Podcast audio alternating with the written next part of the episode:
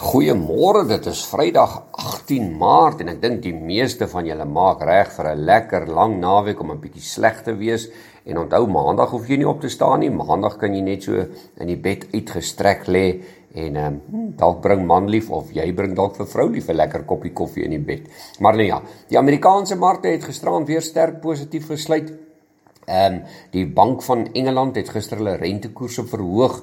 Ehm uh, meneer Biden wil meneer Xi gaan besoek en hulle wil gaan praat oor hierdie Russiese Oekraïne oorlog en ehm um, dit klink maar net asof dit 'n uitgestrekte eh, storie gaan word, maar dat intussen word burgerlikes die een na die ander deur die dag getuister en doodgeskiet en eiendom word net eenvoudig verwoes. Maar nee, die Dow Jones 417 punte beter, 1,2 van 'n persent sterker op 34480.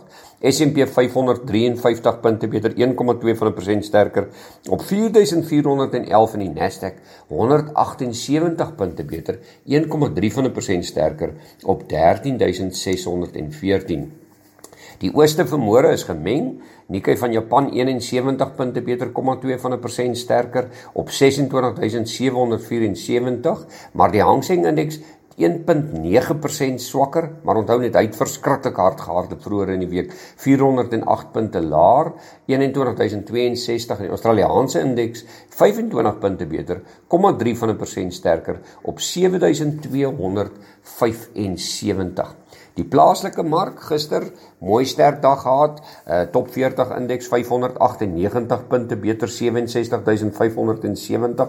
Dis 0,8 van 'n persent sterker en die algehele indeks 640 punte beter 74124 0,8 van 'n persent beter daai. En een van die wenners daarso was Anglo Platinum. Hulle het deur die dag baie mooi stygings aangegaan en op die ou end 4% beter gesluit. Dis 'n pragtige mooi sterk beweging. En dit kom natuurlik omdat die goud en die platinum en die palladium en al hierdie minerale baie mooi lopies het. Die rand vermoere R14.96 onder daai R15 vlak van ons, die euro R16.58 en 'n Britse pond R19.68. Goudprys vanmôre 1934, dis so 8 dollar laer as gisteraand.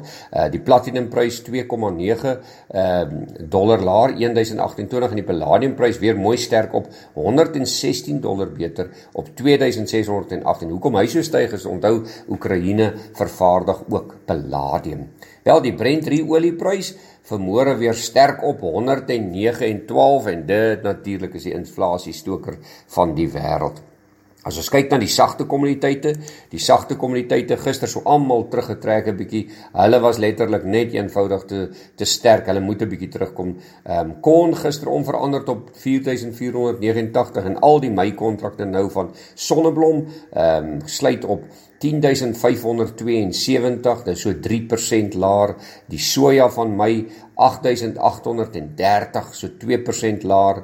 Ehm um, koring 6753 2,7% laer. Baie broodmakers gaan bly wees daaroor.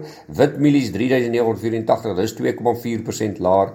En dan selfs die geel 4195 dis 2,7 van 'n persent laer. Maar gister lees ek 'n verslag wat sê dat daar gaan 'n groot tekort dalk ontstaan van kunsmis wat 'n groot probleem in die wêreld kan veroorsaak want ehm um, eerstens kom baie van die metale en die minerale wat hulle daar binne gebruik kom uit die Oekraïne Russiese area uit en dit gaan dalk 'n skaarste ontwikkel rondom kunsmis en dit outomaties gaan dalk 'n voedselskaarste ook aan die gang sit. Wel die ander nuus wat ons ook raak gelees het is internasionaal Reiser het 'n stygings van 115% in winste verklaar.